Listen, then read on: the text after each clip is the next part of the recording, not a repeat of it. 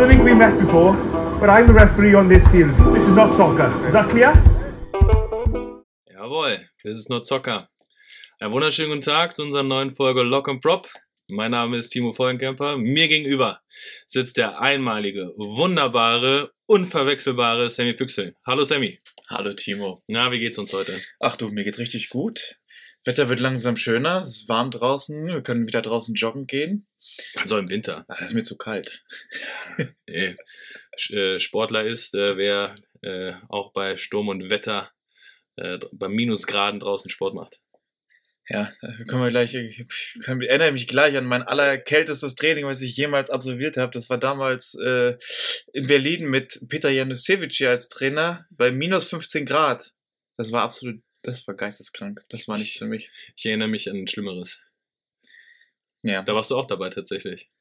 das ist jetzt schon aus meinem Gedächtnis Aus draußen. der, auf der Riepenburg in Hameln. Oh.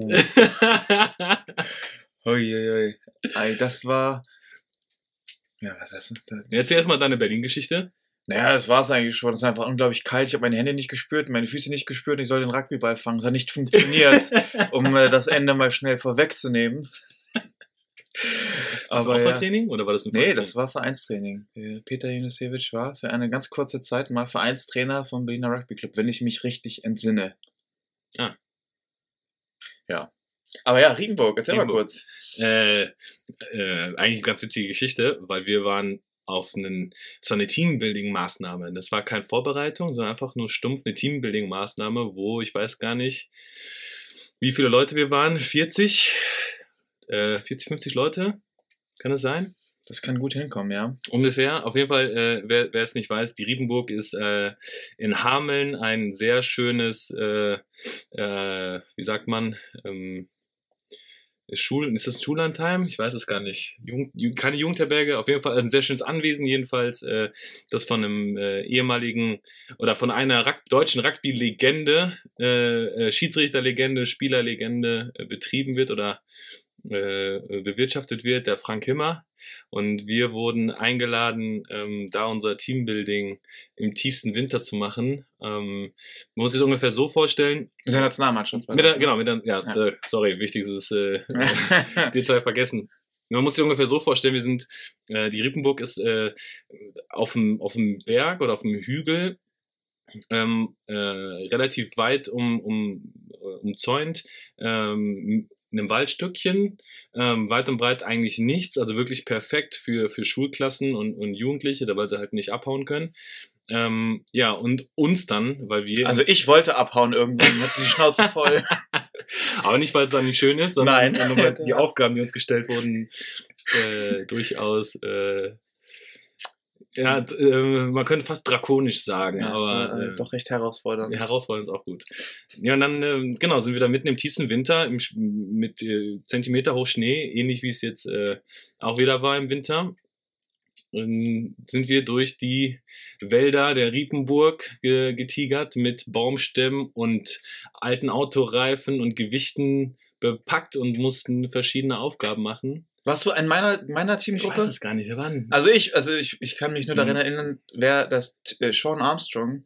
Ja, nee, nee, den war ich nicht bei dir in der Gruppe. Ja, also okay, wir fangen. Die Aufgabe war wie folgt. Nee, du musst erstmal sagen, dass wir unterteilt wurden in mehrere Gruppen. Also wir wurden erstmal, glaube ich, in vier Gruppen unterteilt. Wie blau, rot, gelb, grün. Ja, irgendwie so. Und dann wurde, dann wurden uns Aufgaben gestellt. Ich habe so viel Sauerstoff verloren bei diesen. Ich kann mich an nichts erinnern. Ich kann mich nur an einzige, einzelne Details erinnern, die äh, ja, die sind, haben, haben sich in mein Gehirn gebrannt.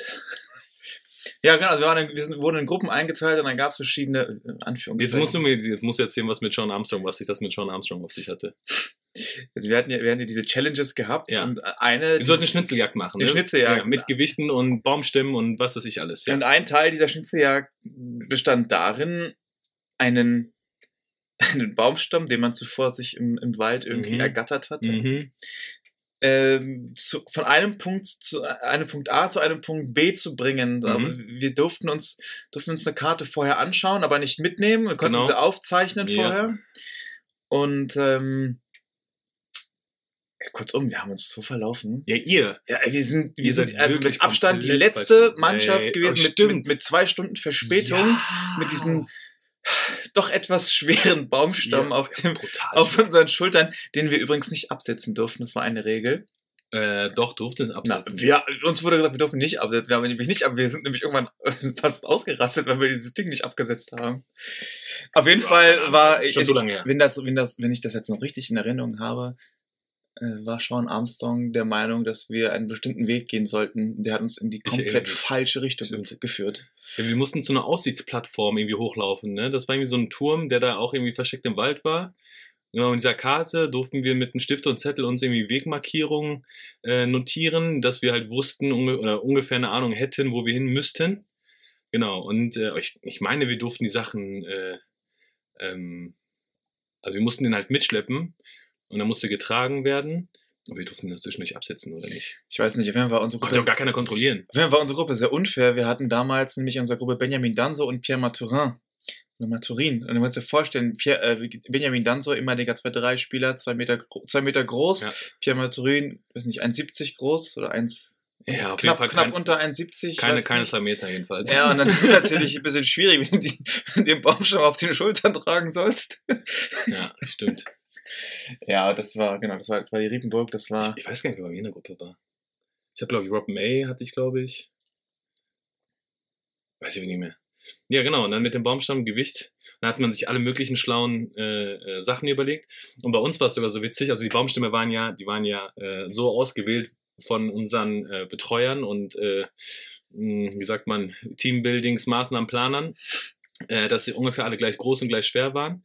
Und äh, wir sind an einer Kreuzung, das weiß ich nämlich, noch an einer Kreuzung vorbeigekommen, wo äh, Baumfellarbeiten äh, durchgeführt wurden. Und dann, wir sind ja nicht ganz doof, also manche Rugby-Spieler haben was? Willst du mir jetzt wir haben- das sagen, was ich gerade glaube, was ihr gemacht habt? und wir haben dann die Holzfäller. Können wir bitte, also würde ich nochmal anrufen, dass wir, dass wir die Platzierung nochmal neu machen. da haben wir die Baumfäller-Jungs gefragt, ob wir, äh, ob sie nicht ähm, äh, so nett wären, uns unseren Baumstamm mh, ja ein paar Zentimeter kürzer sehen. Wow. und so haben wir ein bisschen Gewicht gespart jedenfalls. Und dann äh, sind wir, waren ja auch nicht Erster, ich glaube, wir sind auch irgendwie als Zweite oder so angekommen. Ja. Und dann äh, saßen wir im Warmen, haben schon unsere Kleider über die Heizung gelegt, haben warmen Tee geschlürft und irgendwann kamt ihr, glaube ich, angetigert. Ich glaube, ich erinnere mich, dass äh, eine späte Gruppe, äh, glaube, da war sogar noch ein Pressefoto, was da gemacht wurde. und ihr seid, glaube ich, spät. ihr seid, glaube ich, gerade pa passend, also alle waren schon wieder warm und angezogen und, und äh, bereit fürs Foto. Und dann kamt ihr, glaube ich, nass geschwitzt und zugeschneit. Nee, wir, wir, wurden abgeholt mit dem Auto, weil man, man hat es uns nicht mehr zugetraut, dass wir den Oh. Weg zurückfinden. Witzig. Ja, da sind wir den Weg. Es war aber, das waren aber auch trotzdem zwei, drei, vier Kilometer, die man hätte laufen sollen. Das war schon ein ganz schönes Stückchen mit dem Baumstamm. nee, nee, es waren, ich glaube, es war sogar mehr. Also wir, unsere Gruppe ist insgesamt fast zwölf Kilometer gewandert, weil wir Umweg gegangen Ja, sind. ja. Aber ich glaube, die Strecke an sich war länger als. Es war schon. Ähm, es war nicht mal eben so fußläufig eigentlich erreichbar, wo man sagt, man geht jetzt eben fünf Minuten hin. Also es war schon Nee, das war schon. ein Stückchen. Und dann wirklich bei Minustemperaturen im Schnee. Morgens sind wir doch um 5 Uhr morgens noch geweckt worden. Kannst du daran erinnern, dass wir durch eine, haben wir irgendwelche Krabbelübungen auf diesem Parkplatz gemacht, der komplett durchgeschneit war. Da mussten wir irgendwelche Kriegt drei wieder schlechte Laune, wenn du das erzählst. im Dunkeln, alles nass, man ist noch komplett müde, wurde irgendwie rausgeschrien aus, Ohne Kaffee. ohne Kaffee, Nee. rausgeschrien aus den Betten und dann mussten wir morgens um 5 Uhr irgendwelche komischen Military Drills auf einem viel zu kalten, verschneiten Platz machen. Alles tut irgendwie weh und dann muss man irgendwie, und dann durfte man sich wieder warm machen und dann muss man wieder irgendwie danach erst frühstücken und dann durfte man noch eine halbe Stunde Pause machen, dann ging es weiter und ja, auf jeden Fall, äh, Teambuilding-Maßnahme war auf jeden Fall, ähm, die war fies. Sehr, sehr fies, auf jeden Wirklich Fall. Ja, aber, aber was wollen wir denn heute überhaupt reden, Timo? Also ich, äh, ich würde mal mit was Lustigem anfangen tatsächlich. Ich habe, äh, ähm, es gibt ja so, ich sehe mal hier bei Instagram und, und, und auf allen möglichen Social Media gibt's ja so, so Entweder-Oder-Fragen. Jetzt habe ich einfach mal, äh, ähm, wollte ich mal deine Kulinarik mal so ein bisschen ansprechen erstmal. Wollte ich mir fragen, Sammy, Thema Olive ist ja ein, ein sehr äh, heiß diskutiertes Thema. Olive ja, nein. Ja, mit allem drin. Mit Mandeln drin, mit Knoblauch drin, mit Paprika drin, schwarz, grün, alles dabei. Jetzt war die nächste Frage, schwarz oder grün? Aber dann eher grün. Eher grün, Ja. finde ich auch. Ich finde, die schwarzen schmecken immer so nach Schwefel, das kann ich nicht leiden. Ja, das stimmt, da kann man nur so ein paar von essen. Obwohl gibt's tatsächlich, also meine absolute Lieblingsolive ist äh, diese Kalamata-Olive, diese äh, lilane, die so ein bisschen. Äh, aber so kulinarisch bin ich dann Ah, okay. tatsächlich nicht unterwegs. na gut. Dann Kaffee oder Tee? Kaffee. Kein Tee? Boah, auch habe ich jetzt irgendwie in den letzten Monaten für mich entdeckt. Mhm. So, so einen schönen Chai-Tee mit bisschen mit einem Schubs Milch hinten drin. Aber nicht zu viel, weil sonst schmeckt es nach äh, ja, Warm Wasser mit Milch? Warm Wasser mit Milch. Aber ansonsten Kaffee. Kaffee. Also Okay. ich- das erste, was ich morgens mache, ist mir einen Kaffee. Eine schöne Kaffeemaschine gekauft, damit das morgens ein bisschen schneller geht. Uff. ja, tatsächlich äh, ist Kaffee eigentlich auch das Getränk der Wahl.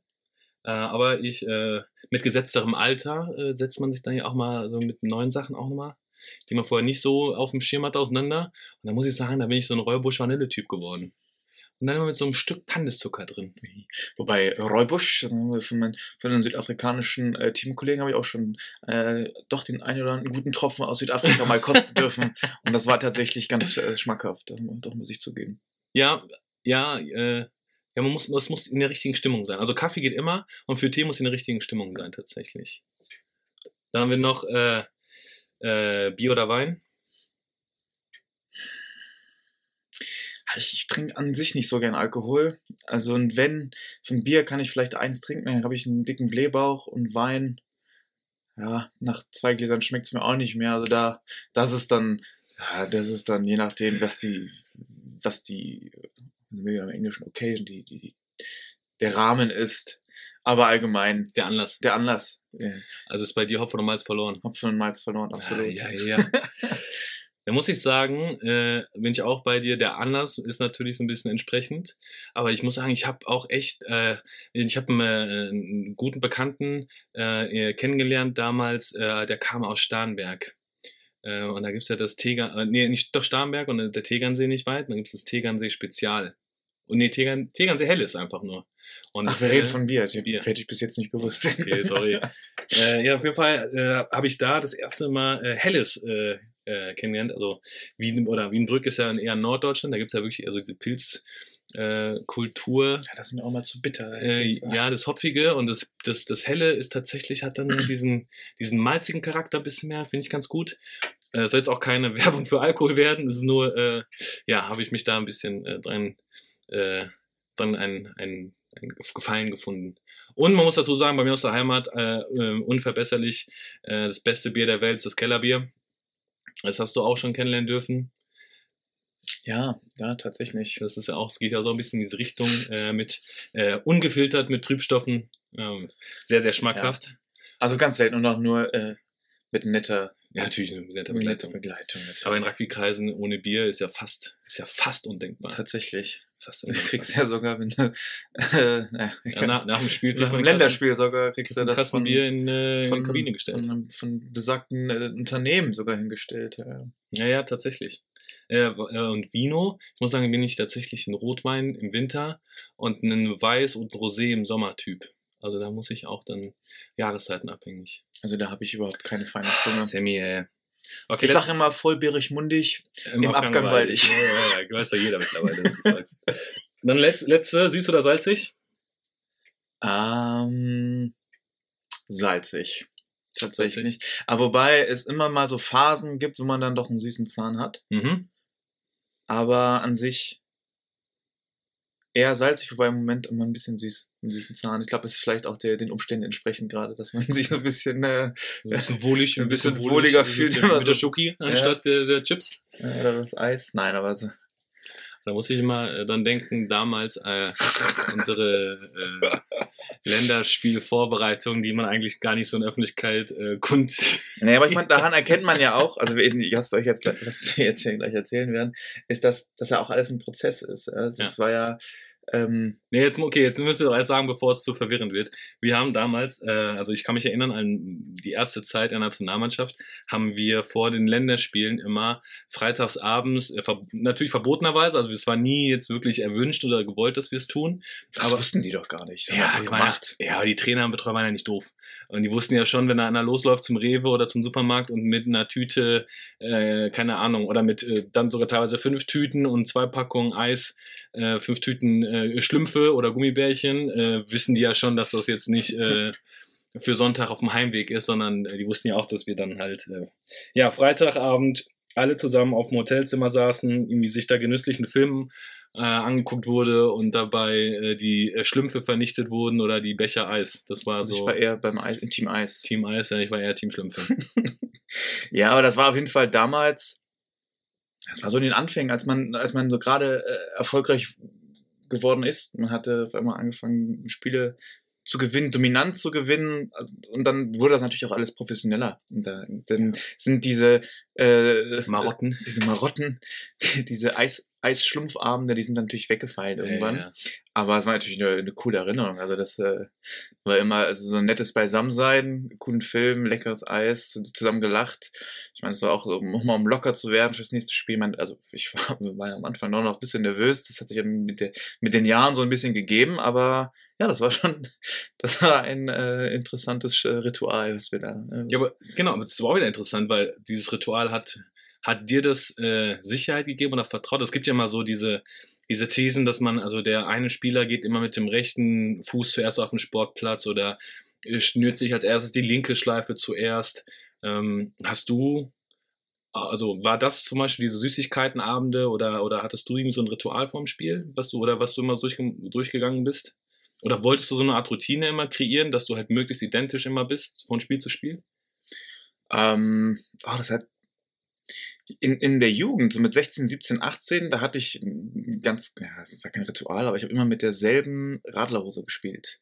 Das war für mich Man wichtig. musste die da sein. Musste, also es, sie musste nicht, aber sie, ich habe immer dafür gesorgt, dass sie da ist Ja, und dass ja. sie gewaschen ja, ist. aber es ist ja genau eigentlich dann so Ja, also das war, das war dann schon der Fall. Und es äh, mussten auch immer die, die gleichen Schuhe sein, auch wenn sie kaputt gegangen sind. Total 93. Äh, Beste. Obwohl Ja, die äh, für, die Position, die ich gespielt habe, nicht, nicht, wirklich, nicht wirklich vom Vorteil waren. Aber das war dann damals, wollte ich das immer, dass das gleich bleibt. Und äh, so die letzten Jahre eigentlich nicht. Also das Einzige, was ich vor jedem Spiel mache, ist Musik hören. Mhm. Das ist mir ganz wichtig. Hast du eine Playlist? Äh, ich habe tatsächlich eine Game-Playlist. Mhm. Und wenn man sich die anhört, dann äh, das ist so ein Mix zwischen ähm, epischer Klassikmusik, äh, so ein Hauch Metal ist auch dabei oder auch so ein bisschen Pop, aber so ein bisschen, ja, so, so, so episch, so als würde man in die Schlacht ziehen. So, so, Mhm. so, so Musik höre ich tatsächlich ähm, vor dem Spiel. Ich meine zum, zum Beispiel, äh, ich bin zwar nicht der größte Star Wars-Fan, aber äh, aus der Episode 1, Duel of the Fates, das ist ein Lied, was ich unglaublich gern vom Spiel höre. Das ist äh, eines von vielen orchestralischen Werken auf meinem MP3-Player, meinem Handy. MP3-Player hat man ja nicht. Nee, Ja, aber sonst, hast du Playlist. nee, aber das ist, das, das, das, ja, das, das ist so mein, mein einziges Ritual äh, gewesen. Wie war das denn bei dir? Ich hatte, Oder wie ist das bei dir? wie ist das? Oder wie wird's wieder sein? äh, nach den Zeiten von Corona. Äh, was hat, mh, ja, ich hatte auch, also ja, also ich finde, also dieser ganze Prozess, also kommt ein bisschen drauf an, in welchem Rahmen man gespielt hat. Äh, zum Beispiel hat sich natürlich diese Routine, also ja, ich habe versucht, eine Routine aufzubauen, damit ich halt eben mir selber Sicherheit gebe, um diese Aufregung, die man ja teilweise hat, oder die äh, vor wichtigen Spielen, zum Beispiel mh, beim gegen das Mas äh, beim Marseille-Turnier, als wir nach Marseille gefahren das, da ging es ja wirklich um was, als wir die WM-Quali gespielt haben. Es war ja wirklich äh, ganz dünn, ähm, äh, wer jetzt wirklich immer gewinnt und wer verliert in diesem, in diesem Vierer-Kombinat der Mannschaften, also Kanada, Kenia, Hongkong und wir. Das war ja wirklich immer ganz, wir sind alle ganz, ganz eng beieinander gewesen. Und da wollte ich halt möglichst alles dafür tun, dass ich bestmöglich vorbereitet bin für die, für die Spiele, also mental bestmöglich vorbereitet bin. Und das hat mir dann Sicherheit gegeben, dann halt meine Tasche zu packen, auch dann immer die Schuhe genau in die gleiche Ecke von der Tasche, die äh, Bei mir war das immer so ein Glücksspiel. Ich reingegeben und gehofft, dass ich das dabei ja, bei mir hat es tatsächlich so angefangen. Also Ja. wirklich Tasche packen. Ähm, äh, auch, ich hatte auch meine, Mus meine Musik-Playlist dabei. Ich musste auch, ich hatte immer, ähm, ähm, ist eigentlich auch ein witziges Thema, da hatte ich, äh, ich habe so ein Under, so, so ein, äh, so ein, so ein Unter-T-Shirt, so ein, so ein, so ein, wie? Superman. Ja, ja. Ah. Und äh, die Superman-Shirt, das ist eine witzige Geschichte, weil das war auch einer meiner ersten Länderspiele von, Clemens von Grumko war Kapitän oder hat seine, hat eine Mannschaftsansprache gemacht. Da war ich wirklich noch ganz, war ganz, ganz frisch. Und er hat in dieser Ansprache gesagt, dass ähm, für ihn das Trikot, äh, also er hat sich mal so vorgestellt, dass das Trikot für ihn wie so eine Art Superman oder wie so ein Superheldenkostüm ist. Und sobald äh, du dieses Kostüm an hast, hast du, oder es sorgt es dafür, dass du diese un, unmenschliche Kraft und diesen unbedenkten Willen haben willst. Und das war für mich so ein Übertrag, so, also wie Clark Kent, ne, hat das Superman-Trikot quasi unten, also andersrum, und zwar unten drunter, und hat dann seine Brille auf, und sobald er die Brille abnimmt und das Ding, äh, äh, sein, sein, sein Cape anzieht, ist er quasi Superhero, oder Superman. Und das war so für mich so genau dann das gleiche Ding, so ich habe jetzt meine Alltagsklamotten ausgezogen, habe das Trikot an, und das war für mich dann so mein Superhelden-Modus, und das war dann halt irgendwie so der, der Übertrag dann fürs Spiel. Voll gut. Ja, aber es ist einfach nur, um, um meine eigene Nervosität oder diese eigene Routine so ein bisschen äh, beiseite zu lassen, weil du halt genau alle Punkte, die du beeinflussen kannst, äh, äh, schon so im Vorhinein vorbereitet hast, dass eigentlich nichts kommen kann, das dich aus der Bahn wirft. Ich Mhm. habe auch dann versucht, möglichst von Social Media wegzubleiben, keine WhatsApp-Nachrichten mehr, Handy auf, auf äh, Stumm und auf Flugmodus an, dass ich auch bloß keine, keine Nachrichten mehr bekomme, dass mir irgendwelche komischen Gedanken äh, mir in den Kopf gesetzt werden, sondern möglichst äh, ja, identisch und dann fährst du mit dem Bus dann halt eben zum Stadion. Das ist gut. Ja, ich hatte zum Beispiel, also ich habe mein Handy immer angelassen. Habe mich eigentlich immer versucht, so ein bisschen abzulenken. Also Musik Ja, in meiner Zone und dann aber, ich war auch auf WhatsApp, war ich dann doch immer noch gern äh, unterwegs und habe noch mit, mit zwei, drei Leuten vor Ja. dem Spiel geschrieben. Das hat mir so ein bisschen Ruhe gegeben. Ja, es ist ja auch jeder Unterschied. Ja klar, glaub, das, ist ja das ist das Tolle, das ist das Coole dabei, dass, dass jeder so seinen Weg findet, mit dem er sich dann wohlfühlt. Und äh, Ja, Wohlfühlen ist ein gutes Stichwort, weil irgendwie, ich sag mal, feel good, play good ist halt immer das, feel good, play good. das ist halt immer genau das. Und wenn, wenn dir halt Sachen Sicherheit geben, dann musst du es halt benutzen. Ja. Sammy, ich würde sagen, wir machen gerade eine Kaffeepause. Wunderbar und dann Dann sehen wir uns gleich wieder. fantastisch. Schatz, ich bin neu verliebt. Was? Da drüben. Das ist er. Aber das ist ein Auto. Ja, eben. Mit ihm habe ich alles richtig gemacht. Wunschauto einfach kaufen, verkaufen oder leasen. Bei Autoscout24. Alles richtig gemacht. So, da sind wir wieder. Hallo. Hallo Sammy. äh, genau, jetzt haben wir über Routinen und sowas gesprochen und, und gutes Gefühl. Wenn wir gerade beim Thema gutes Gefühl sind, Sammy, was sind so, was sind denn so für dich? äh, Kannst ja vielleicht ein oder zwei Situationen nennen, was für dich äh, in deinem bisherigen Rugby-Leben so die schönsten Momente waren oder sind. Also bisherig, da, da hat man natürlich eine Menge, Menge im Kopf. Man hat so viel Kannst erlebt. ja, versuch mal, versuch mal äh, vielleicht eine in deiner Akt, also in deiner selber aktiven sportlichen Laufbahn was zu machen und sozusagen und versuch mal ein äh, aus ja so allgemein, was so ein so ein schönes allgemeines Rugby äh, schöne Ah, ich glaube, da gibt's sogar eines, ein, eine Erinnerung, die noch gar nicht allzu alt ist, die so beides ein bisschen verbindet. Ähm, und zwar war das, war denn das letzte, vor zwei Jahren, Deutsche Meisterschaftsfinale Sportclub 1880 Frankfurt gegen den TSV Handschussheim. Ähm, genau, das, das, das Finale, was, hier- was hier in Frankfurt stattgefunden hat, 2019 war das, glaube ich. Ich glaub, ja, ne? 19, 19. ja, dieses Jahr ist ja kein Meister Ja. ausgespielt worden, also letztes Jahr. Ja, auf jeden Fall da Nee, ist schon zwei Jahre her. Ja, letztes Jahr nicht gespielt. Und das Jahr davor 19. Ja, ja. Ja, 19. Als wir dann äh, Meisterbesieger geworden. Ja, genau. In dem, in dem Jahr, als äh, hat der HK in Frankfurt gewonnen hat. Uiuiui. Ja. Ja, erzähl, erzähl, sorry. Ja, auf jeden Fall. Ähm, das, das war eine Zeit in, in, in ich meine, was hat man ja mal, wenn es einem auch mental vielleicht nicht so, nicht so, nicht so gut geht. Man hat so seine Ups und Downs. Und ich glaube, das war auch so eine Zeit, da war ich so ein bisschen, ein bisschen down, hatte aber äh, einen Ankerpunkt, der, der mir doch sehr viel Spaß bereitet hat am Leben. Und das war das Betreuen der U8-Mannschaft vom 1880.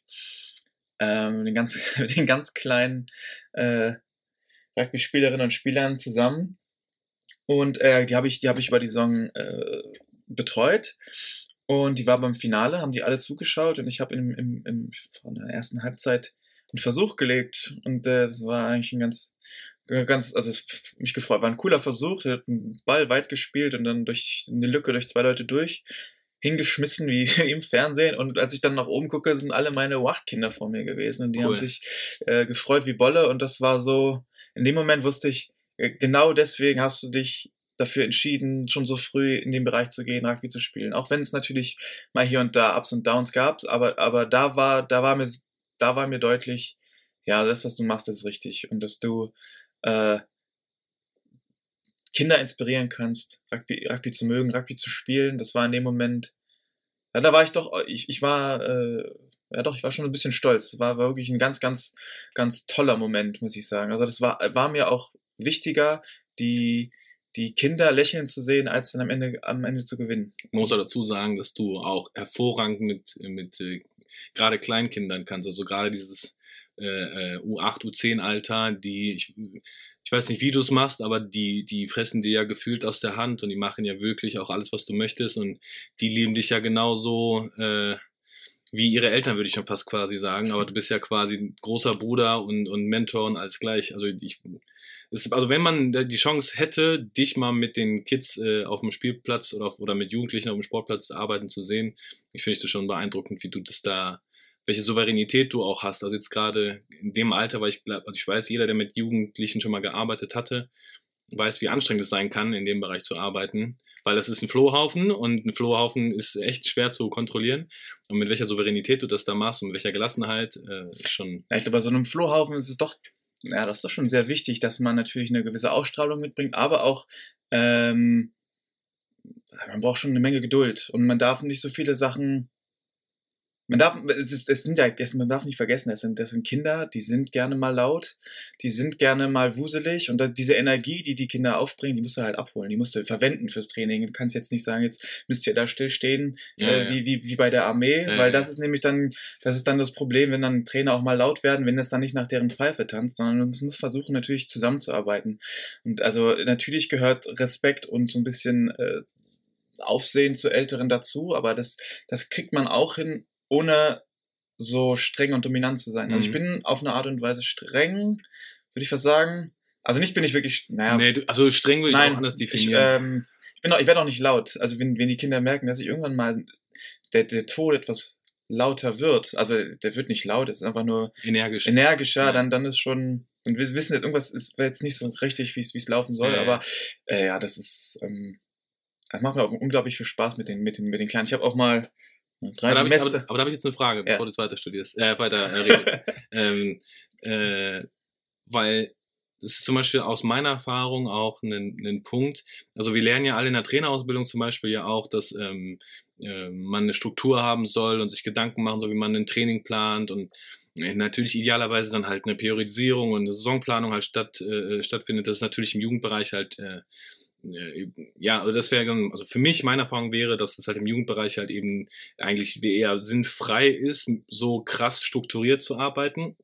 Also schon, dass man sich Gedanken macht, aber halt nicht diese, diese, ähm, zum Beispiel im Herrenbereich mache ich es jetzt so, wenn ich da jetzt anfange zu planen, dann schreibe ich mir wirklich äh, äh meine, meine, meine mein Trainingstemplate male ich mir auf, schreibe da wirklich auf, was ich halt äh, machen möchte, was Inhalte sind, was ich zum Warm-up machen will, welche Skills und welche Übungen ich trainieren will, welches größere Spiel oder welche größere Übung ich benutze, um mehrere Skills miteinander zu verbinden. Und so takte ich mir das halt mit den Minuten dann noch dahinter, dass ich am Ende halt sagen kann, naja, das ist die Session, die ich geplant habe, mit dem und dem Umfang, mit der Intensität und mache mir da meine Punkte.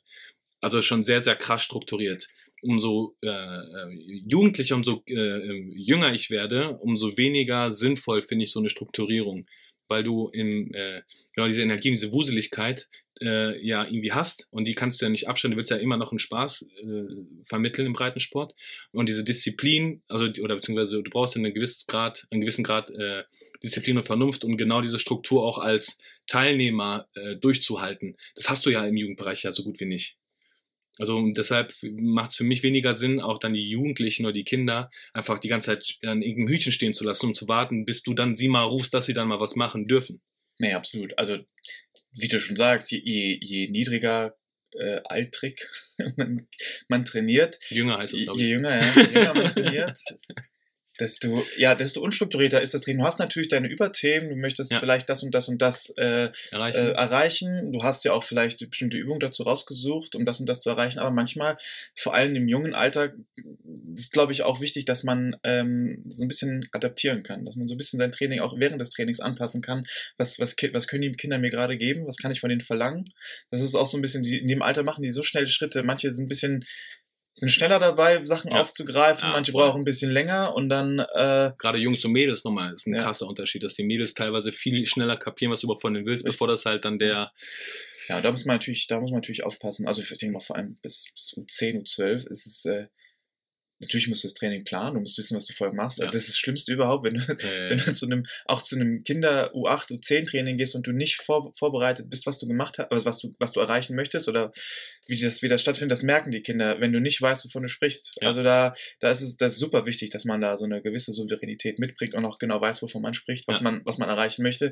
Aber dass man dann vielleicht auch in bestimmten Übungen in den Übungen selbst an, Sachen anpassen kann. Wenn ich Mhm. jetzt, wenn ich jetzt was Bestimmtes machen wollte, aber merke, das muss ich vielleicht nicht heute machen, weil die heute einen anderen Themenschwerpunkt richtig gut machen, dann greife ich das auf und versuche das zu intensivieren. Jetzt habe ich da wieder eine Frage zwischen.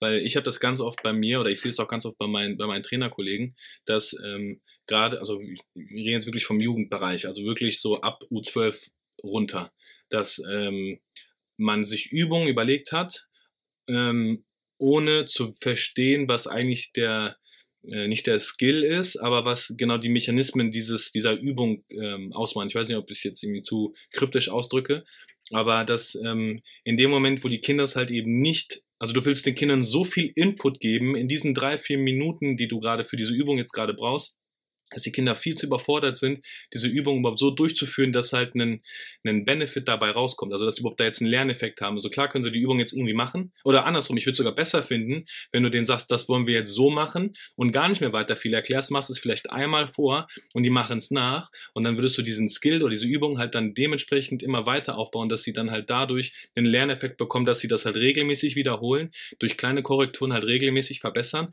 aber nicht, dass du versuchst, von jetzt auf gleich ein ganzes Rugby-Wissen, diesen drei Minuten, wo du gerade diese Übung erklärst, versuchst diesen kleinen Kindern und nicht kleinen Erwachsenen, aber diesen kleinen Kindern diese Übung versuchst zu erklären. Also, dass Ja. die einfach verwirrt dadurch sind, dass du so viel erklären willst. Also, du meinst es nur gut, aber verschlimmbest das. Na nur. klar, also das ist das, das denke mal auch so die Herausforderung, Kinder in dem Alter zu, zu trainieren, dass du, dass du vielleicht unglaublich großes Wissen hast, was du irgendwie an, äh, an den Spieler und die Spielerinnen bringen möchtest, aber das dann einfach zu viel ist. Aber kategorisierst du das vorher? Oder wenn ja, wie? Also es, es gibt so, so, so Themenbereiche, die ich, wenn ich jetzt zum Beispiel, auch so eine Frage, warum es Rucks gibt in, im frühen Alter zum Beispiel, dann gibt, äh, gibt es keinen Sinn, jetzt, also meiner Meinung nach, jetzt sich ein Tacklepad zu nehmen und jetzt richtig einen Drill zu machen und Tacklepad wegzudrücken oder sowas. Das ist also als, als, als äh, isolierte Übung ist. Das Mhm. hat absolut nichts in dem Kindesbereich zu tun. Wenn ich, wenn, wenn es sowas, wenn sowas das Regelwerk verlangt und das heißt, ja, es, es dürfen Rucks geben, ähm, dann werde ich das in ein Spiel um, um, ummodeln. Also das mache dann ein Fangspiel draus, wo dann die Situation quasi aus, äh, aus dem Spiel, wie, ein- wie sich ein Ruck äh, gebildet wird, dass ich das aufgreife, aber dass das gar nicht der, das primäre Ziel ist des Spiels, sondern dass es nur ein Teil davon Mhm. ist. Also ein Beispiel dafür ist zum Beispiel ähm, Fängerball. Weiß nicht, Fängerball, also hast du drei, hast du die ganze Mannschaft, die ist in einem Spielfeld, die, die, die verteilt sich und, und versucht in dem Spielfeld nicht gefangen zu werden von äh, ausgewählten Spielerinnen und Spielern, die einen Ball in der Hand haben und versuchen die Leute mit dem Ball zu berühren. Nicht werfen, sondern nur zu berühren. Mhm. Und wer berührt wird, der, der legt sich zum Beispiel auf den Boden hin. Und dieses auf den Boden hinlegen ist jetzt zum Beispiel, wenn du getackelt wirst, wie platzierst du den Ball? Und Mhm. dann kann man sagen, okay, die Person, die am Boden ist, kann jetzt nur äh, befreit werden, indem man quasi von der richtigen Seite, wenn man das dann vorher erklärt, über den Spieler am Boden rüber, äh, rübergeht. Und das Mhm. heißt, du hast dann quasi dieses, okay, wir haben eine Tackle-Situation, ich muss über das Ruck rüber, ich muss, oder ich muss über dem Ruck stehen bleiben, um den Ball zu sichern. Dann habe ich das in dem Spiel Abgehandelt. abgehandelt, Ja. ohne jetzt zu sagen, wir machen das jetzt so, Ja. hier habt ihr eure Hütchen und auf geht's, sondern es ist ein Spiel. Mhm. Und dann, wenn du dann, dann am Ende des, Trainings ein Spiel hast und du hast dann die Situation, dann, dann ein Kind zu dir sagt, hey, das ist doch wie in dem Spiel, was wir davor gemacht haben, dann hast du eigentlich genau das richtig gemacht. Dann Mhm. erkennen sie nämlich selber, ah, okay, das, das verstehe ich. Also da, Mhm. dann, wenn dann, wenn dann der Übertrag von den äh, Spielerinnen und Spielern kommt, dann hast du es, denke ich mal, ganz gut hinbekommen. Ja. Aber diese, da, da muss man schon versuchen, ab und zu so ein bisschen abstrakt zu denken. Man muss da versuchen, so ein bisschen auch vielleicht so ein bisschen kreativ zu sein und vielleicht nicht nur das äh, runterrattern, was man vom Training aus einer U15 sieht und, oder ja, ja. U16 und das dann auf eine U8 Ja, ja. ummünzt, das geht nicht. Da muss man gucken, okay, wie kriege ich das jetzt hin, dass die Spaß haben und dass die eventuell auch noch was, was dabei Ja. lernen. Ja. Ja, es ganz wichtig ist es halt zu wissen oder zu sehen, wie weit deine Kinder oder deine, deine Spiele an sich sind. Das kann man ja genau ummünzen. Also es wird ja nichts dagegen sprechen, genau so eine Übung, die du gerade beschrieben hast, auch im Erwachsenenbereich zu machen bei kompletten Anfängern. Also wenn du jetzt sagst, ich habe jetzt eine Gruppe von von die, von Leuten, die haben noch nie Rugby gemacht und ich will jetzt aber anfangen, mit denen jetzt Rugby zu, also ich möchte jetzt anfangen, die ins Rugby-Geschehen einzubinden, wäre das ja genauso eine Übung, wo du sagen kannst, so, ey, wir spielen jetzt Fingerball, hat überhaupt gar keinen Bezug zu Rugby, in Anführungszeichen, und fängst dann mit diesen Elementen an, wo du es einfach nur erklärst, die finden es witzig, ist spaßig, Mhm. und die müssen ja noch nicht perfekt eine Rack-Technik beherrschen, Überhaupt nicht, ne? aber die verstehen dann plötzlich in dem Moment, naja, wir gehen von der Kopfseite zum Beispiel hin, äh, sind stabil im Rumpf, krabbeln da im Vierfüßlerstand irgendwie drüber oder, oder auf zwei, zwei Händen, zwei Beinen, wie auch immer. Äh, und so kriegst du ja einen, einen Zugang zum Spiel oder zum Rack, ohne eigentlich expliziten Rack trainiert zu haben. Richtig. Also das ist, denke ich mal, auch ein ganz wichtiger Punkt, dass man, dass man diesen, diesen Faktor Spaß, dass man den nicht zu kurz kommen lässt. Also dass du, dass, dass du Übungen oder Spiele machst, die, die was, die den Übertrag Ja. haben. Natürlich kannst du dann äh, eine, eine separate Ruck-Übung dann auch irgendwann machen. Oder als Training, Ja. äh, wenn das dann vorgestellt ist Ja, ja. und die und die dann Bescheid wissen. Aber genau, aber Bescheid wissen, das ist ja der Genau, Punkt. das Die ist, wissen- das die ist wissen zum einen, zum einen äh, zur, zur Einleitung dieses Themas, das ist, wäre das eine Möglichkeit, sage ich mal. Aber da, da kann man natürlich auch kreativ sein. Da, Ich glaub, da muss man da kreativ muss sein. man kreativ sein. Ich ja. finde nichts Schlimmeres, also das habe ich auch schon ein paar Mal mir an den Kopf, äh, oder habe ich mir an den Kopf werfen lassen von, von Trainern, wenn ich gefragt habe. Also ich möchte ja mal gerne wissen, warum was gemacht wird. Also ich gehe ja nie eigentlich davon aus, dass wenn einer sich was überlegt hat und was macht, dass es prinzipiell absichtlich falsch gemacht ist oder äh, dass es jetzt irgendwie totaler Murks ist, was da passiert, weil ich ja gar nicht weiß, was die Intention überhaupt dahinter ist. Und dann, und dann kriege ich aber dann äh, äh, als Antwort dann, ähm, ja, warum machst du jetzt diese Übung? Und dann sagt dann Person XY, ja, äh, die habe ich von Sammy, der hat Sammy mir gezeigt. Und ich sage, ja, also, ja, okay, aber warum machst du jetzt diese Übung? Also was ist jetzt die Intention dahinter? Sag mir mal, was du da jetzt trainieren willst. Also ich habe dann eine Ahnung, worum es dann geht, aber dann dieses, ja, äh, habe ich von Sammy. Und das legitimiert dann automatisch, dass diese Übung dann gut ist und Mhm. dass halt dieser, dass dieser, dieser, äh, diese Trainingsübung halt so gut ist, dass es plötzlich die Kinder automatisch verstehen. Wo ich dann sage so, ey, du musst als Trainer doch Bescheid wissen, warum du es machst. Es geht ja gar nicht darum, welche Übung du machst, weil es gibt tausend Sachen, um einen Rack, einen Pass, einen, einen Tackling zu, zu üben. Gibt es ja tausend verschiedene Herangehensweisen und, und Übungen. Aber es muss ja, du musst ja als Trainer verstanden haben, was eigentlich ein Tackling, ein Rack, ein Pass ist, damit du ja dem Jugendlichen oder dem Kind ja beibringen kannst, worauf es zu achten gilt, damit dieser Skill halt eben so äh, umgesetzt werden kann. Mhm. Oder ich, ich immer eine Schachtel setze, ne? ist ja mal ganz verrückt. Aber das ist ja, wenn du als Trainer nicht Bescheid weißt, was du eigentlich machen willst und dann einfach als einzige Legitimation sagst, naja, die Übung hat, kam von Sammy, ist halt, ist ein Thema vorbei. Also es bringt für mich überhaupt nichts, einfach dir einen Zettel zu geben, wo ich drei Übungen drauf geschrieben habe, wenn du überhaupt nicht weißt, worum es in diesen Übungen gibt, äh, geht. Ja, absolut. Es macht das Ganze auch so ein bisschen schwierig, wenn du jetzt quasi so, einen- so einen Trainingskatalog aufstellst. Das ist ja mit diesem, diesem Königsweg quasi, Ja, ja, dass du quasi sagst, ja, so und so ist richtig. Ja. Sondern du, wir arbeiten ja immer noch mit Individuen, das ist Ja, jeder anders. Und da kannst du jetzt nicht sagen, ja, nur weil es jetzt da und da steht, mache ich das jetzt so und so und so, sondern man muss natürlich immer gucken, okay, ich habe jetzt Spieler A bis Y, Ja. die haben die und diese Voraussetzungen, was kann ich jetzt machen, um die weiterzubringen? Ja. Ich kann jetzt nicht irgendwas, nur weil es irgendwo draufsteht, sagen, okay, die sind jetzt so und so alt, die müssen das jetzt können, Ja. das heißt, ich mache das jetzt. Mhm. Das ist halt der falsche, der falsche Weg und ich glaube, das ist natürlich dann auch so ein bisschen, frustrierend schon, weil du halt immer wieder bei Null anfängst. Oder nicht bei Null, aber ähm, äh, du, du musst als Trainer dich an die Situation begeben, immer weiter lernen zu wollen oder dich adaptieren zu wollen. Und das ist ja aber ganz, also ich will jetzt auch nicht für alle sprechen, aber ich glaube, viele tun sich da schwer, äh, weil das ist dieses, naja, warum soll ich mich ändern? Äh, also ich weiß ja, wie Rugby geht, warum soll ich mich ändern? Die anderen müssen sich ändern. So, ja, okay, so kann man denken. Äh, aber im Endeffekt sind das ja deine Jugendlichen oder deine Kinder, die in zwei, drei Jahren keinen Bock mehr auf Rugby haben, weil sie halt eben nur deine Denkweise kennengelernt haben, aber gar nicht überhaupt Spaß an diesem Skill, an dieser Sportart gefunden haben, weil sie sich selber nicht ausdrücken können. Dann gibt es in der Sportwissenschaft ja ne, Ausdruck und Eindruck und sowas. Gibt es auch ganz verschiedene Punkte, ähm, die dann ja auch die Motivation wieder bedingen, ob du jetzt Bock hast, diesen Sport überhaupt weiterzuspielen. Und ich finde, das sind halt so Sachen, naja, ich kann mich auch als Trainer weiterentwickeln, indem ich dann genau, wie du sagst, diese Adaptation da vornehme, um dann halt die, mich also nicht meine Kinder mir anzupassen, sondern ich mich meinen Kindern anzupassen. richtig. Das ist äh, ein ganz wichtiger Punkt, dass man sich immer alles aus äh, der, der Sicht der, aus, aus seiner Sicht sieht, sondern auch, dass man hier ein bisschen empathisch äh, an die ganze Ja, Sache angeht. Das ist, denke ich, auch so der, der Schlüssel, um mit kleinen Kindern zu können, ist dieses Empathie, Empathie haben. So, ich sehe jetzt ein Kind, das ist schlecht gelaunt und dann nicht einfach sagen, schlecht gelaunt, geh nach Hause, Ja, warum ist er schlecht gelaunt? So, das muss sich natürlich ein bisschen Zeit nehmen, Mhm. aber äh, wenn, wenn man, also das habe ich, glaube damals drei Semester frühkindliche Elementarbildung studiert. Also nur, nur drei Semester, aber eine Sache, die mir, die mir so wirklich äh, im Kopf geblieben ist, ist das Spiegeln von anderen Personen. Mhm. Also das ist, das kann man nicht nur im Sport benutzen, sondern auch im, im Alltag. Also Man kann ganz viele Sachen aus dem Sport auch im Alltag benutzen. Ja, aber das sind so, wenn jemand schlecht gelaunt ist oder wenn, wenn, jemand im Spiel einen Ball fallen lässt oder sonst was, das macht ja keiner mit Absicht. ja, Ja, das ist ja, das sind, das, da haben wir auch mal einen Trainer gehabt, der das ganz toll gesagt hat. Also, wenn du einen Fehler machst, den du nicht willst, da, da brauchen wir dir nicht, jetzt dich nicht voll, äh, können wir dir jetzt nicht schlechtes Gewissen äh, Ja, einreden, sondern warum lässt du den Ball fallen? Ja, ja, Kein Spieler möchte mit Absicht den Ball fallen lassen. Das ist so eine Sache, dass, wenn man das weiß, und dann kann man auch so einen positiven, äh, so einen positiven Vibe erzeugen und Mhm. be behalten. Äh, Im Gegensatz wäre natürlich dann, wenn jemand mit Absicht einen Fehler macht oder wenn man jetzt Sachen quasi, es wird gesagt, du musst das und das lernen, gewisse Spielzüge und du kannst es dann nicht, dann hast du natürlich, dann lässt du deine Mannschaft im Stich. Aber wenn du Sachen aus, aus Versehen falsch machst und wenn ja. du mal nicht gut drauf bist, dann ist das sehr kontraproduktiv, wenn du dann nochmal Leute hast, die auf dich eindreschen.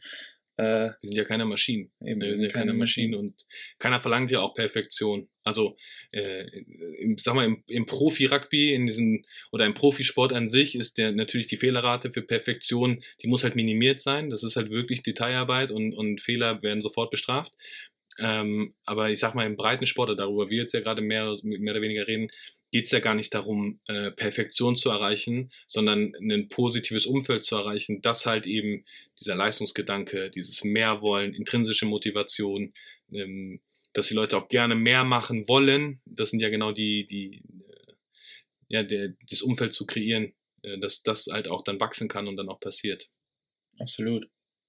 Äh, Sammy, ich glaube, wir machen nochmal eine kleine Pause und da habe ich gleich nochmal ein Thema, ähm, weil es, glaube ich, geht in die gleiche Richtung, Ich bin äh, gespannt.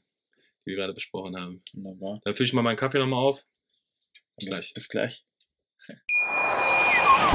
Schatz, ich bin neu verliebt. Was? Da drüben. Das ist er. Aber das ist ein Auto. Ja, eben. Mit ihm habe ich alles richtig gemacht. Wunschauto einfach kaufen, verkaufen oder leasen. Bei Autoscout24. Alles richtig gemacht. So, Da sind wir wieder. sind wir wieder. Kaffee ist äh, da. Kaffee ist da, Stimme ist geölt. Weitergehen. ja, ähm, wir haben wir sind eigentlich beim Thema Jugendrugby ja gerade mehr oder weniger stehen geblieben. Äh, oder haben die ganze Zeit darüber gesprochen. Und da gibt's ja auch eine äh, brandscharfe Diskussion, auch gerade im deutschen Rugby, ähm, über das Thema Tag Rugby. Ja, doch, es ist sehr, sehr spannendes Thema. Äh, ohne jetzt wirklich äh, Partei zu ergreifen, aber vers- wie denkst du drüber? Also Tag Rugby, das soll ja im, vor Willst allem, du, willst du mal erklären, was es ist?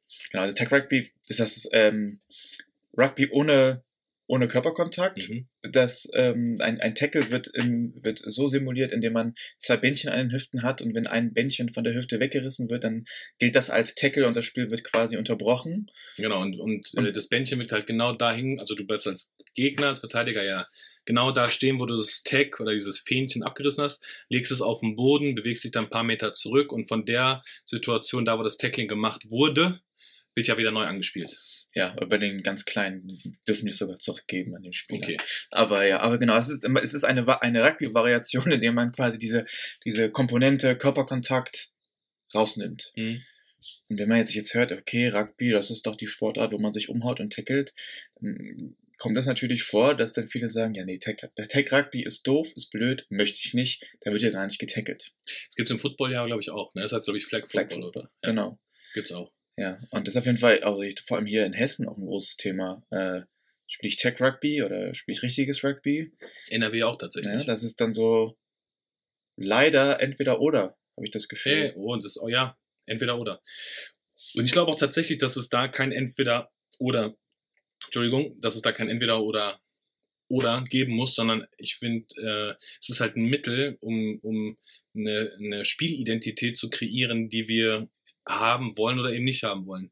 Hm, Wenn ich jetzt zum Beispiel in Australien oder Neuseeland gucke, gibt es zum Beispiel Touch Rugby, ist ein riesengroßes Thema da. Es ist ja eine Art, also wenn man jetzt Touch Rugby oder, oder Flag Rugby oder äh, Tag Rugby spielt, hat es ja einen sehr ähnlichen Charakter. Also du versuchst ja eigentlich möglichst wenig Körperkontakt zu haben, sondern eher diesen spielerischen Aspekt hier in den Vordergrund zu stellen. Da Ob ich da jetzt mit, der, mit den Händen an den Hüften oder, oder Händen an der Schulter oder mit diesen Flags arbeite, ist ja egal. Sobald ja Körperkontakt ist, ein sehr äh, einfacher Kontakt, wird ja das Spiel kurzzeitig unterbrochen und von da wird ja neu angesetzt. Ähm, und wenn man sich die mal anguckt, diese ganzen äh, Touch Rugby, also wirklich auf, auch im, im Erwachsenen- oder, oder, oder Juniorenbereich, was die da, da teilweise aufs Parkett zaubern. Also, ähm, Da können wir uns dann schnell eine Scheibe abschneiden. aber, also, aber wirklich. Also die sind ja so, die haben, also dadurch, dass diese Kontaktkomponente ja komplett rausgenommen wird, musst du dir andere Mittel und Wege überlegen, um dieses Spiel aufzuziehen mit diesen Rugby-spezifischen Sachen, wie auch nach hinten passen, Mhm. Nach vorne laufen, Ich meine, Versuch legen. das hast du ja ein bisschen auch bei Rugby League. Du hast ja, Ja. nur fünf oder sechs Kontakte, das kann selber nicht. Aber du musst, bist halt quasi dazu gezwungen, die Verteidigung zu überwinden, ohne getackelt zu werden.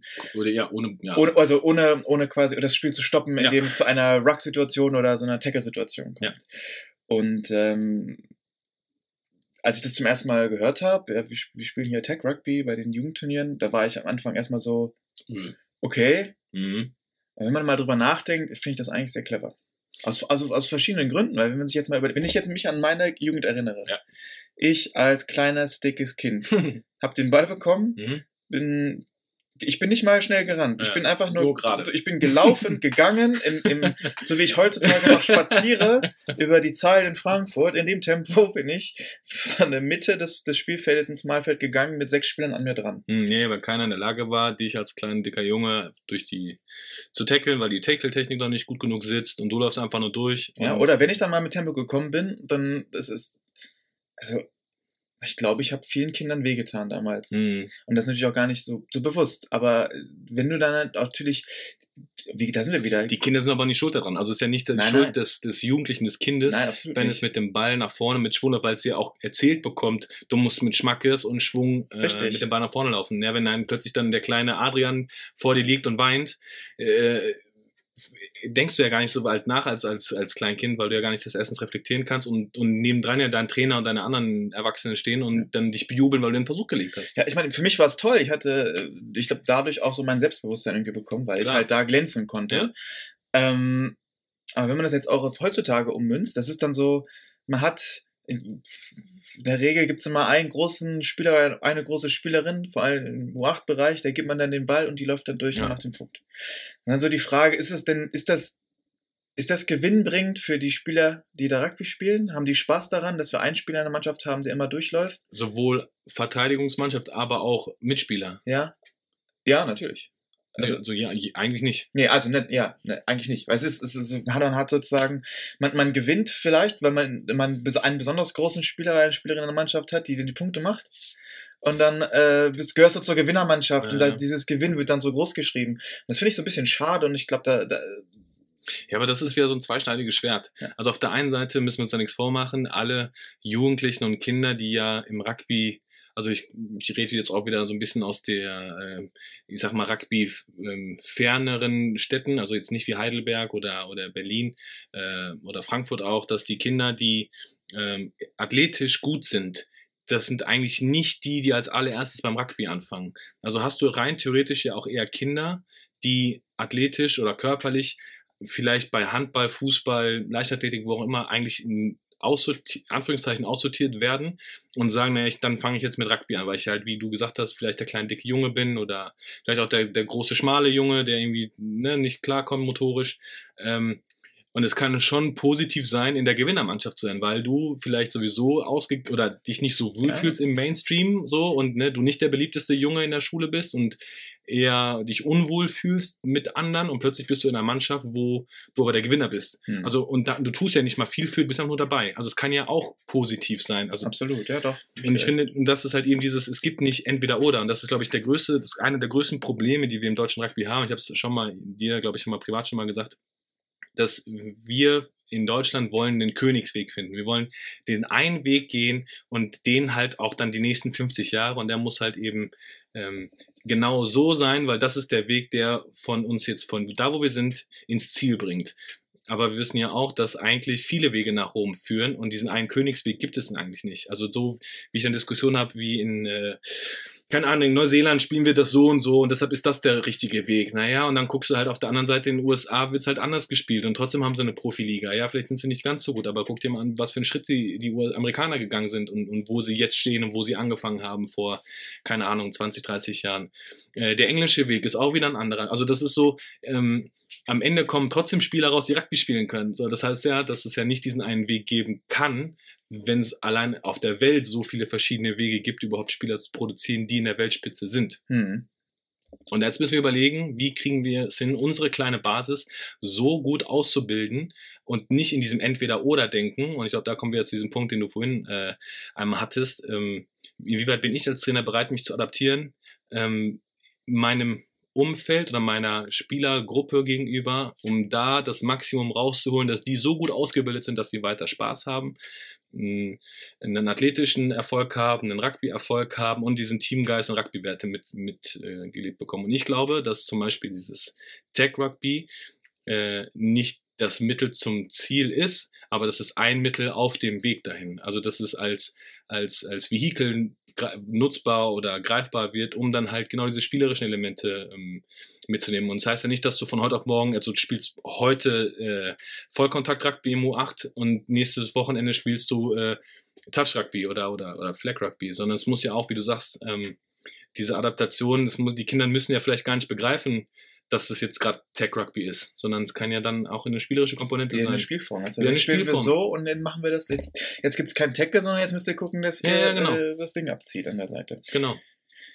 Ja, also das ist, denke ich mal, auch wieder wichtig, dass man äh, vielleicht auch da sich nicht so, nicht so äh, auf eine Sache konzentriert, sondern mal so Ja. wirklich wieder hier über den Tellerrand äh, schaut Ja. und was kann ich machen? Was hat, was hat, wenn ich jetzt äh, Rugby mit Tackle mache, was hat das für Vorteile? Was hat das für ja. Vorteile, wenn ich Tech Rugby mache? Ja. Unglaublich große Vorteile, also Voll. vor allem spielerisch. Ich meine, Ja. wir sind jetzt ein, äh, ein Land, was jetzt nicht die, die allein aufgrund der Tatsache, dass wir nicht so viele Spieler in Deutschland haben. Ja. Das heißt, wir können gar nicht aussuchen, dass wir die stärksten, die größten, die spielerisch stärksten Spieler nehmen, sondern wir haben einfach nur begrenzte Anzahl an, an, an Spielern und das ist natürlich wichtig, dass wir die auch äh, spielerisch gut, Ja. äh, gut Ja, dass wir die Basis an sich anheben. Also was passiert denn zum Beispiel, wenn dieser eine top talentierte Spieler rausfällt? Also der macht jetzt noch, der schwimmt noch nebenbei, spielt Rugby und Basketball. Als Beispiel. So, jetzt ist er plötzlich in allen drei Sportarten gut.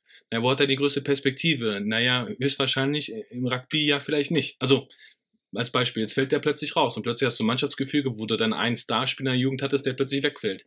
Naja, aber das war eigentlich dein Go-To-Guy und jetzt fällt der halt weg.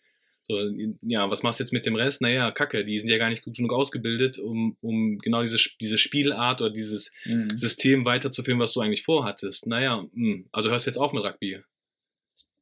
Ja, eigentlich Das- auch nicht. Ja, es ist, äh, es ist sehr, sehr, sehr, schwierig. Aber da ist natürlich dann wieder, warum ich dann auch so, so ja, ich bin ein bisschen Fan doch schon vom, vom, vom Tech Rugby, weil du halt in der Lage bist, du musst spielen, du musst jetzt Ja. nachdenken, du musst den Ball abspielen, du musst den Ball passen, du musst dich anbieten, um Ja. den Ball zu bekommen. Ja. Du musst viel mehr am Spiel teilnehmen. Und allein dieser, dieser Weg dahin, okay, wir verlieren gerade die ganze Zeit, weil wenn der beste Spieler den Ball bekommt und der kommt nicht vorwärts, weil, er, weil er gefangen wird, was mache ich denn dann? Genau. Jetzt muss ich ihn unterstützen, jetzt muss ich gucken, dass ich zu ihm laufe, dass ich mich anbiete, dass ich äh, nach dem nächsten pa äh, Spieler suche, den ich den Ball geben kann. Und das ist, denke ich Oder mal, vielleicht gehe ich selber gar nicht mit dem Ball und spiele direkt weiter. ja, das sind Also alles, gerade im Jugendbereich, wie macht man eine Passstaffette mit drei, vier Pässen im, im, im U8, U10-Bereich? Ähm, die sind immer durch. Also alleine wenn die in der Lage sind, also weg von diesem Weintrauben-Rugby, wo in der Mitte der Ball ist und alle Spieler sind drumherum, wenn du davon wegkommst und dass du dafür sorgst, dass die einfach den Ball einfach nach links oder rechts mal rausspielen, bist du immer durch. das ist, halt, das ist hier eine Anekdote hier von, von meinem U8-Training. Das war, als ich dann, als ich hierher gekommen bin, war das zum Teil. Wir haben in Frankfurt wirklich sehr, sehr, sehr viele Kinder, vor allem im U8-Bereich, dass du in der Lage bist, mehrere Mannschaften zu stellen und dass du quasi nach Können die Kinder in Mannschaften einteilst, dass die Schwächeren am Anfang die Sachen, die Ba- Basics lernen können quasi. Dann hast du natürlich eine Mannschaft mit, mit ganz vielen sehr, sehr guten Einzelspielern und als ich am Anfang äh, da angekommen bin, war das aber auch so, dass, dass viele dass, dass man sieben oder fünf bis sieben Einzelspieler hatte. Das heißt, man hat jemand den Ball gegeben, der hat daraus einen Punkt gemacht. Ähm, das war natürlich toll anzusehen, was die schon alles können, wie die den Körper bewegen können.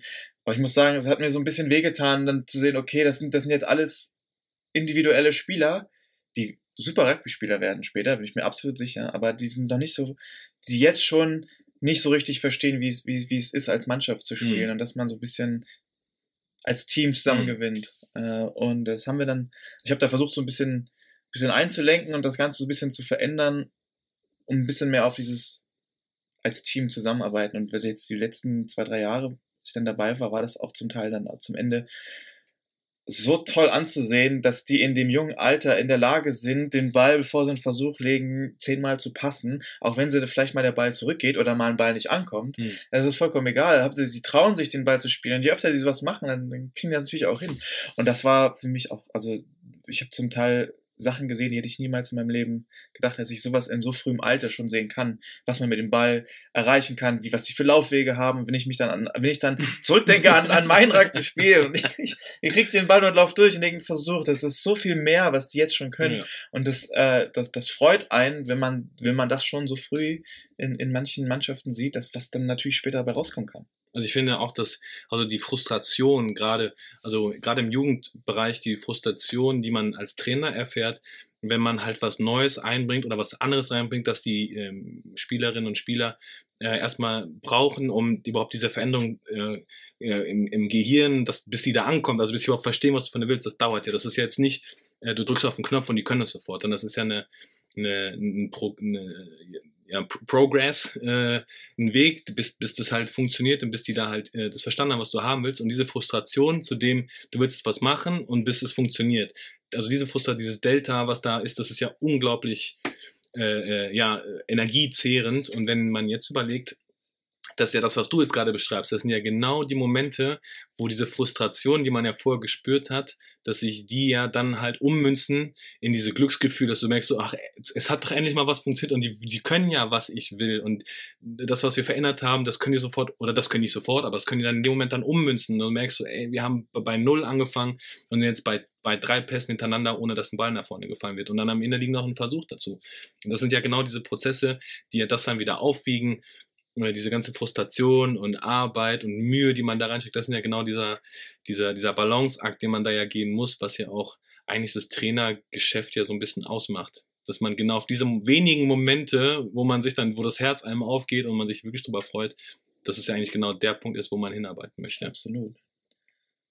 Uff. Ist so richtig schön formuliert am Ende. Ich glaube auch. Ja. Ich glaube auch, dass wir wieder eine runde Folge haben, Sammy. wir haben Ähm, schon wieder fast eine Stunde eine gequatscht. Stunde gequatscht Ich wieder. muss sagen, heute sehr interessante Themen dabei bei dem, unserem Sehr, ja, wir sind gar nicht, ganz, gar nicht auf die Rugby-Momente eingegangen, sondern viel mehr auf, auf die Jugendarbeit. Aber ich glaube, das war jetzt einfach mal wichtig, dass wir da äh, gerade im Flow bleiben und das mal äh, ja, so besprechen. wichtige, wichtige Themen, denke ich mal auch. Also das ist Glaub ja, auch. wir müssen ja, die Basis ist ja dann, was wir unten machen, die Arbeit, das ist ja das, was am Ende dabei rauskommt. Ja, ja, Und das heißt, wir müssen natürlich gucken, dass wir möglichst gute oder die bestmögliche Arbeit unten in der, in der Basis irgendwie leiten, leisten können. Und ich denke mal, da ist auch ein Austausch mit allen anderen Trainern sehr wichtig. Also das nicht, dass wir uns austauschen, sondern dass wir uns auch noch mehr mit anderen Trainern austauschen. Und ich denke mal, das ist natürlich auch wieder ein gutes äh, Instrument hier, das Ganze mit dem Podcast, dass man natürlich auch da wieder ins Gespräch kommen kann, auch mit anderen. Weil ich denke mal, jeder ist so ein bisschen für sich alleine, vor allem jetzt auch durch, durch, durch das letzte Jahr ist man auch immer noch mehr in sich hineingekehrt. Man Ja. hat gar nicht so diesen Drang, sich mit anderen Leuten zu vernetzen. Ja. Ähm, ja, aber wenn es dann irgendwann wieder losgeht, dass man da gleich äh, motiviert dabei ist und vielleicht Ja, auch so ein bisschen weiterschaut. So, was, Ja, ja. was ist denn dann in, in zwei, drei, vier, fünf, zehn, 20 Jahren? So, und wenn sie dann halt Flag Rugby beherrschen. Ja, also wir wollen natürlich auch nicht sagen, dass jetzt, äh, dass das jetzt ist, dass das, äh, wie gesagt, wie du schon sagtest, es ist jetzt nicht entweder oder, sondern dass man natürlich von allem so ein bisschen was dabei hat und dass man in allen verschiedenen äh, Trainingsarten, Bedingungen, Spielen oder was man Ja. einbringt, dass das alles einen Mehrwert hat. Wenn man natürlich, wenn man sich vorher im Klaren ist, was möchte ich erreichen, Ja. was, was möchte ich, äh, wieso mache ich das? Und wenn man sich dann auch wieder selbst fragt, okay, ich will jetzt heute mit den Jungs Tag Rugby spielen, weil ich möchte, dass sie äh, anfangen, Leute auszutanzen. Ich sage immer gern tanzen. Ich finde das ganz toll, wenn die Kinder tanzen. also im Rugby. ich glaube, wir wissen alle, was du meinst, Sammy. Fantastisch. Juti, dann würde ich mal sagen, äh, ja, vielen Dank dir, dass wir wieder quatschen durften. Ich danke dir, Timo. Ähm, auch vielen Dank fürs Zuhören. Und wir hören uns. Bitte. Bis zum nächsten Mal. Auf Wiedersehen. Tschüssi. Tschüssi. Schatz, ich bin neu verliebt. Was? Da drüben. Das ist er. Aber das ist ein Auto. Ja, mit ihm habe ich alles richtig gemacht. Wunschauto einfach kaufen, verkaufen oder leasen. Bei Autoscout24. Alles richtig gemacht.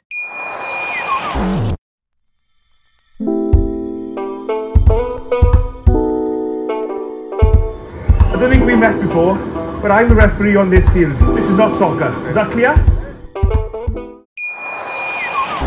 Schatz, ich bin neu verliebt. Was? Da drüben. Das ist er. Aber das ist ein Auto. Ja, eben. Mit ihm habe ich alles richtig gemacht. Wunschauto einfach kaufen, verkaufen oder leasen. Bei Autoscout24. Alles richtig gemacht.